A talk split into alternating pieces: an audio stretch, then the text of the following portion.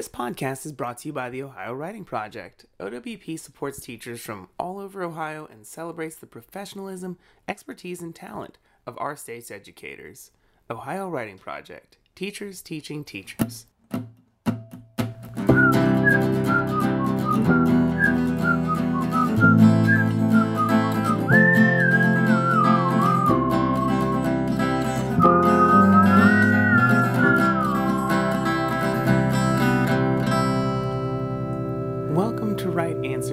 Production of the Ohio Writing Project. My name is Noah Waspy, and welcome to our summer series. This summer, we have partnered with the Ohio Council of Teachers of English Language Arts, also known as OCTELA, to share some older interviews that I did back when I did a podcast for the organization. OCTELA, that is. The podcast was called Speaking and Listening, and I got to interview so many amazing, amazing teachers. So I reached out to one of the board members of the organization and I asked if it would be okay if we started rebroadcasting, sharing some of those old episodes here in our podcast feed. And that's what we're going to be doing this summer. We're going to be sharing some of these interviews that I got to do with some brilliant teachers. And the first interview I did just happened to be Smokey Daniels. And we will get to that interview in just a moment. But first, I'm going to be sharing a poem called Victim to Victor, and it's by a member of the Ohio Writing Project community. Her name is Heidi Lamar. Victims of deadly violence of all kinds leads to voices shouting in the streets, vehement crowds coming together to sing, songs sung about the fight. It. I'm proud of who I am today. Woman, mother, daughter, teacher, friend, strong, brave, sensitive, unique, not always right, not always wrong, but always one who loves another, who fights for the weak with my words, not my fists, who stands in support of those who feel invisible. So, just one little caveat about these interviews that I'm going to be sharing. They're from several years ago. These interviews took place before we even knew what a pandemic could really be. These interviews took place before the weirdness of 2020 and 2021 and the awfulness and also maybe some of the good things. But these interviews took place in a different time, is what I'm trying to say. But we know that, especially from this year of teaching, that good teaching is good teaching no matter the situation. There are certain core values, there are certain things that make an educator reach students that can happen in almost any situation. And that's why I'm really excited to share this interview with Smokey Daniels. He does so much work. He's been one of the leading voices in the field of inquiry work, of literacy, of social emotional learning. And we need this kind of teaching now, maybe more than ever.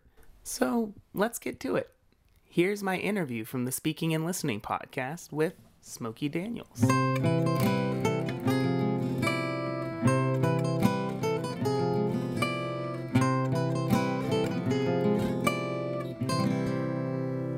Yeah, I often tell people there's there's three ways. You know, the number one question teachers have when folks start talking about inquiry is, you know, okay, this all sounds great, but how do I find time for this? My day is full. I don't have I don't have like hours of the day that are just fallow, you know, sitting mm-hmm. aside. Yeah, we don't do anything between 1:15 and 2:30. We just sort of sit around, you know. So the days are packed, and so I usually say there's three ways to get time for inquiry. And one of the ways to do it, and the bread and butter way, all, probably always going to be the main way, is by turning the official curriculum into questions that kids can't resist answering. Mm. So we try to questionize the curriculum, and sometimes that means, well, one of the signature thing about that is, without instead of plunging into it, instead of saying, read chapter seven on westward expansion, is to say, what do you wonder about the time in our history when people started settling the West and there were these things called manifest destiny and all that kind of stuff. What do you what have you heard about it? What do you know? What do you wonder? What do you what do you want to know? And we begin any curricular unit by making a, a deal, a compact with the kids where we we first ask them what do you want to know about it? And a lot of times we have to do some background knowledge building mm-hmm. too to get them to be able to ask good questions and but it, it, it that's just the beginning of turning the curriculum into an inquiry project instead of something kids just submit to. So that's the first way to get time for inquiry is change the way we teach the curriculum. The second way to get time for inquiry is by Noah setting aside just what you were talking about, protected chunks of time, whether it's genius hour, 20% time. We have one we call soft starts. Mm-hmm. Somebody uh, just told me the other day they started doing something called tinker time, mm. um, where we set aside 10 minutes or 20 minutes or a day or a half, half an hour on Tuesdays and Thursdays or an hour on Friday, whatever. But we we build these chunks of time in the day and we name them and we set them aside and we make them separate. And this is these are times when we are committing ourselves to work on kids' own questions, to have kids investigating topics they really care about. And then the last time, the last kind, the third kind, a way to get get find time for, for inquiry is when that stuff comes through the door and you just have to go for it. You know, you just have to drop everything you've planned. Um, and and make it happen. And sometimes those are, if you have individual kids questions, then maybe you don't have to drop everything and and uh, you know you can always have the kid park it on the wonder wall, come back to it later. Mm-hmm. But when there are things that, affect everybody or evoke everybody's curiosity, we just go ahead and go for it. I'll tell you one story. My in one of my schools in the book. Um, the it was a spring and the teacher was just just starting to talk about spring things and so I asked the kindergartners what do they know what do they notice about spring and somebody said there's bees out and they started they wanted to draw pictures of bees they started drawing bees and and then one of the kids said turned to another kid and said what color are bees wings and was getting some advice on how to draw them and the kid says white and so the, the other kid starts drawing the wings white and then some other kid says no, they're not white. You can see through them. They can't be white. And the teacher looks at this and she just makes a game time decision. And meanwhile, the literacy coach was standing at the door, sort of laughing, and enjoying this. so they just decided on the spur of the moment uh, to go for it. And they, after lunch, the kids came back and the room was filled with books about bees and insects of all kinds and played a couple videos and they got into the whole topic of you know let's really understand how insects wings look and how they work you know and that was that was a teacher decision like the, the topic was hot and the season was right you know let's go for it so that's the uh, that, those are the ways people find time for inquiry and uh it makes it a lot it makes teaching really fun i think when you are open to responding to those kinds of opportunities yes so so one thing i'm curious about ha- having read this book, it's a it's a different kind of uh, format than what I I don't know what I expect sometimes from a, a teaching kind of book. Um, mm-hmm. What was this book's origin story? Well, the origin story was um, pretty simple, really. It's getting to be almost five years ago now. That by there were there were there were about 13 or 14 schools that cooperated on this book, but there are three of them that I spent a ton of time in and they were all districts where I was already working as a consultant, you know, helping out with stuff. And but these all these schools are making a big commitment to doing this kind of inquiry learning in their classrooms. So I started going also then as a researcher, and I would just go out there and visit classrooms and hang around with kids and talk to the teachers, see what was going on. And uh, so this came from um, all that time that I spent in those schools.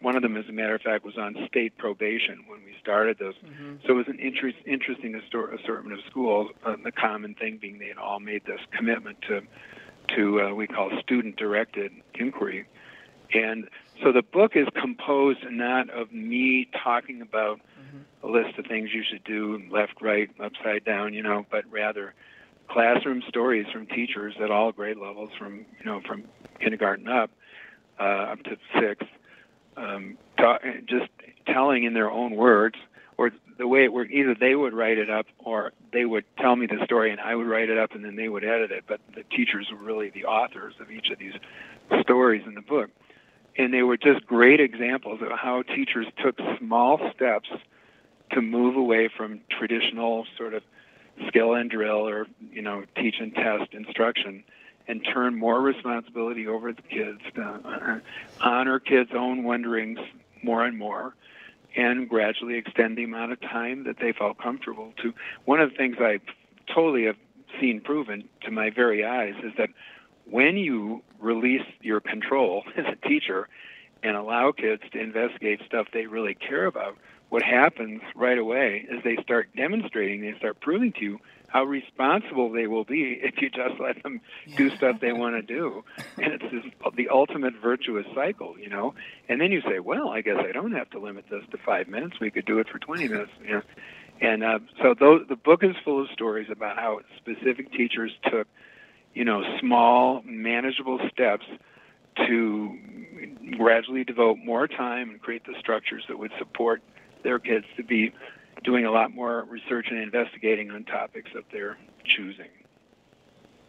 So, how did you first get into? Uh, I mean, obviously, I don't know how to ask this question. Even I, am trying to work work it out on the fly.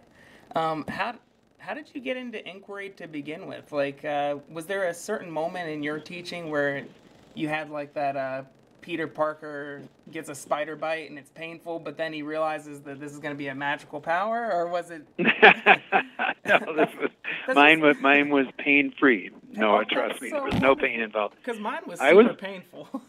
yeah, well, I'm a I'm a lucky guy. See that I I started this. I hate that your listeners are going to have to hear this, but I started teaching in 1969. And 1969 was the height of a great wave of interest in progressive teaching and and various inquiry models. And there were gurus like Jerome Bruner and Neil Postman and people like that who are sort of showing the way to have classrooms that were what we would now call more inquiry based. So I grew up with that. Those are my models when I was a kid. So when I was teaching, and I'm you know I'm a recovering high school teacher, I have to admit that, but I uh, when I was first teaching, um, myself and my colleagues, we were doing all this kind of stuff. Kids were doing research projects, we were doing simulations, mock trials, all sorts of drama stuff. Um, and this was in city schools where, um, you know, usually the principal had no idea what we were up to, which is probably probably a good thing. But so I've just clung to this my whole clung to this my whole life, really. So this is always inquiry is um, you know I was a person that you know I was a person I was a kid who hated school all the way through. Really didn't like school, and when the reason I didn't like it, I I thought was because it was so boring, and it was always people coercing me to do stuff and never asking me what I wondered, and and that bothered me. And actually, one of the reasons I became a teacher was to try to bring this other kind of approach to so other kids wouldn't be as bored and disaffected as I was. Most people who become teachers become teachers because they were great students, had a great time in school, and they got a lot of rewards. And, and you, then you end up saying, well, "Why would I want to go anywhere else? This is, school is great." but for me, I came back to blow it up, basically. So, for whatever that's worth. That's cool. So, with back uh, into the book, this is a little bit of a kind of a geeky question. So thank you in advance for humoring me with this one. I'm always. Um, well, I'm, I'm not guaranteeing I'll humor you. We'll try. Well, yeah, I, I, was thanking you in advance to encourage you to humor me, I guess. um, so I love the the format, just the way the book is set up with the uh, the what, why, and how long um, that you open each chapter with, and then you have you'll open with an explanation and then a try this and then you get into like the stories of teachers where it kind of mm-hmm. weaves the story and gives you an example. Almost like a, if it were a piece of writing instead of a piece of teaching it would be a mentor text. And then you debrief, debrief at the end and we have the sketch note. How did can you tell me about how that how you came to that format? Sure sure yeah definitely i'm really glad you noticed all those details because we kind of slaved over the format. Well, um, you know, I knew I, I knew it was going to be a book that was going to be teaching by story rather than teaching by lists or teaching by particular lessons that I might write. And I've written a lot of other books, and some many of them are in that format. But this one, I just thought the stories, the teaching stories from these classrooms were so powerful. And you're right, every single one of them you know, provides an example of something you can try. I mean, it's written as a story, but it's full of mm-hmm. practical possibilities. And uh, and the part of it is we love the design of this book. This is my first full color book, and the designers at Heinemann went completely nuts with that. So and we had a couple of photographers that were helping us out through the project, and and the thing at the end, people love these sketch notes, and I just tell you a little bit about that for people you know who are listening don't know what we're talking about. Mm-hmm. So I have a dear friend called Tanny McGregor, and she lives in Cincinnati, and she's a uh, Heinemann author also. Comprehension Connections is one of her great books, and she's a person who uses. Um, she makes little sketches, or when she's taking notes at a workshop or an event, instead of just writing down words, she draws all kinds of uh, stars and bars and arrows and decorations. Uses lots of different color pens, and it's come to be this thing people call sketch notes. So when I, I knew it was the first idea I had with this book, actually, Noah, I thought, wouldn't it be cool if every time I write a chapter, like one through ten, I, I, first thing I do is I send it to Tanny, and then she reads the book. So she read the chapter, and then she would make her own notes about her own thinking about that chapter. So it's not a chapter summary; it's the it's another teacher demonstrating what went off in their mind when they read this chapter. And people just love this. I mean, I adore the whole idea, and I knew people would like it, but they really responded so well. And and so people are picking up the strategy of sketchnoting in addition to the ideas that are in the sketch notes. And last on that, um, Tanny's doing a whole book on using sketch notes in your teaching, and it's going to come out, I think, in the spring.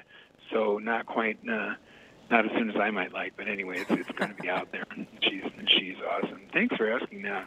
Well, I mean, it the book was just the ideas are just absolutely lovely because it the book uh, it, it, it's a nice entry point into inquiry if you aren't already doing mm-hmm. inquiry but also if you all if you do a lot of inquiry it helps you it, it's helping me um, really just tighten up this different kinds of structures and walk kids up the staircase of inquiry complexity instead of just jumping in yeah um, but yeah. the the book itself, just the way that it's written, I it was just making my brain light up in all these different ways. It, it breaks the information into these really, like inquiry for law teachers, I imagine would be overwhelming, especially if you are yeah. dealing with a prescribed curriculum. Yeah, but the way the book sure. chunks the information is, it's easy to digest, and then the ideas themselves are easy to implement. It's just I like so I'm interested to know. I'm also interested to know what how you came up with this idea to walk teachers into through different levels of inquiry. How did how did you happen upon that? Well, you know, that's that's that's such a great question. You know, I wanted the book to be there's a there's a um, little saying that I often use, at least for myself, when I'm trying to think about you know writing a book like this, and I I always want to try to help teachers find whatever is the next step for them, you know, and we're all on a journey with you know our pedagogy and the rep- repertoire that we have, and and and, and especially in terms of inquiry, you know, people are at a lot of stages. There are people who are just stick, dipping their toe in the water, mm-hmm. right? And then there are people who've been doing it for a while and are kind of like you said, working their way up a little bit of a ladder. So the book is somewhat organized in that way. I mean, it, it definitely starts with the most simple and basic things and works its way up to things that are a little more challenging. So. Mm-hmm yeah, but I did want to give people a ladder, give them some steps. But for example, you know, um, the the first chapter in the book tells about you know if you want to have a curious classroom where kids are asking and seeking answers to their own questions, the first thing you have to do is show them your curious life yourself. So that's the first thing you have to do. And how hard is that? You come in in the morning and go, hey, kids, you won't believe this. I'm reading this unbelievable book. It's about the Pueblo Indians. And, and, and it turned out that they would first they lived under the ground and then they started building these big apartment buildings. Let me show you some pictures of that. And I'm really enjoying this, you know, grown up nonfiction book, but I'm sharing with you and I'm letting you feel the excitement that I have about this this reading. So you know, five minutes. You do this in five minutes, and that's the simplest way to get to start building this climate of inquiry is to be sharing your own curious life with kids, and then they can do that too. And so that was like step number one. Anybody can do this. You can, you can do it in two minutes. Walk into your classroom, and during the opening part of the day, you can do that.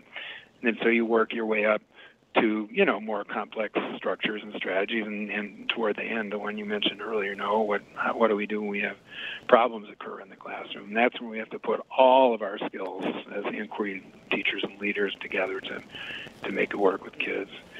Um, I just tell you just for fun for for you know for your listeners one of the most popular chapters in the book is one called soft starts. Mm-hmm. and uh, and that's an idea that I was actually using in my own teaching. I didn't even recognize it at sixth grade here in Santa Fe. But the idea is, of instead of having the kids come in at the beginning of the day and barking orders at them, you know, get to work, do this worksheet. Here's here's the sponge activities. You know, to have the day start instead with the kids in the driver's seat, where the kids decide for themselves from an approved menu of options things that they can do that they can look up something they want to investigate that they can read a book they want to read that they can talk quietly with people they want to talk to and we've had a a lot of success with that. That's been one of the things that people uptake from the book. You know, lots of schools around the country Or I just finished plowing through my email for today from people talking about different kinds of soft starts they they are inventing. So as I say, it's a and as you as you see, it's it's a it's a continuum that allows people to find the next step for them. And, and that chapter on soft chart, soft starts was it was a, a game changer for me too. Just for what it's worth, it's um I I was always a little I've always been a little selfish in some ways. Like I would have I would do we would do our inquiry work at the end of class because it gives me something to look forward to as a teacher. gives kids something to look forward to. But um, I noticed when I started doing it at the beginning of class, you're absolutely right. Those soft starts, it just sets a better tone for the day. Yeah, it, it really does seem to. And uh, you probably know my, my maybe my very favorite story in the book is about a fifth grade uh, class, fourth, fifth grade classrooms in a school in Des Moines. That's one of the featured ones in the book, and they, um, the fifth grade teachers thought the kids were coming lethargic and grumpy, and they didn't want to go to work. So they said, well, let's do something much more fun, like have a dance party. So they got this idea of having dancing, and all that these teachers happen to be pretty happening young women, and they love to dance, and so they they started this thing well, the kids don't have to dance. You know, they can make sure. art, they can talk to each other, and do, but they can snake in and out of all four fifth grade classrooms. So when the door opens, the kids come in and they go wherever they want to go. You know, your friends might not be in your homeroom, right? So you have to go check in with all your friends, and they'll do conga lines dancing up and down the hall. And it's it's very counterintuitive when you say this because it's loud, it's energetic, and and then people come and visit and go, "What the heck is this? You know, is this really safe?"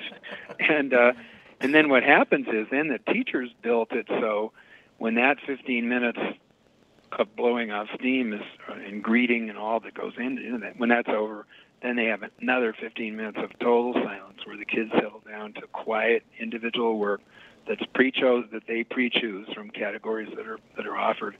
And what you get is you get a complete cool down. And by the time the kids have gone through this of saying hi to everybody, running around a little bit, dancing some, and so forth, they're so ready to go to work. And it's just it was a great application of developmental theory you know. Maybe the thing with early adolescence isn't just to keep the cork in it all day long but just let them blow it out at the beginning and maybe they'll have the stamina to get to the end of the day, which is exactly what they're finding out there. So that's amazing. There's a million kinds. That soft started and that stuff. That soft is it? no, that, is, that is a jump start more than a soft start. But there you go. Yeah, so thank you, thank you. I'll use that forever.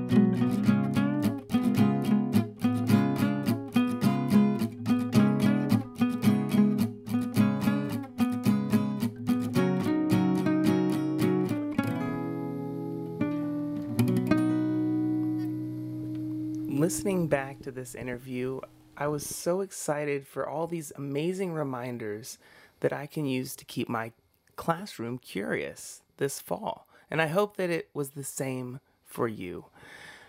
I want to give a really big thank you to OCTELA for letting us get into the archives and re release these episodes. Be sure to check out OCTELA if you aren't already aware of the organization's amazing work. And they have a spring conference and they have a journal, and it's just a, an amazing professional community the Ohio Council of Teachers of English Language Arts. Be sure to check out our show notes for more information about OCTELA.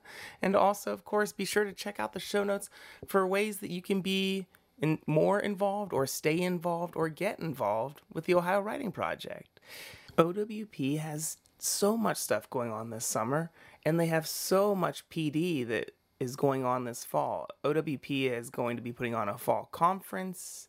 They're going to be working with lots and lots of schools, and if your school isn't already one of them, check out the show notes and see how you can bring OWP to your school.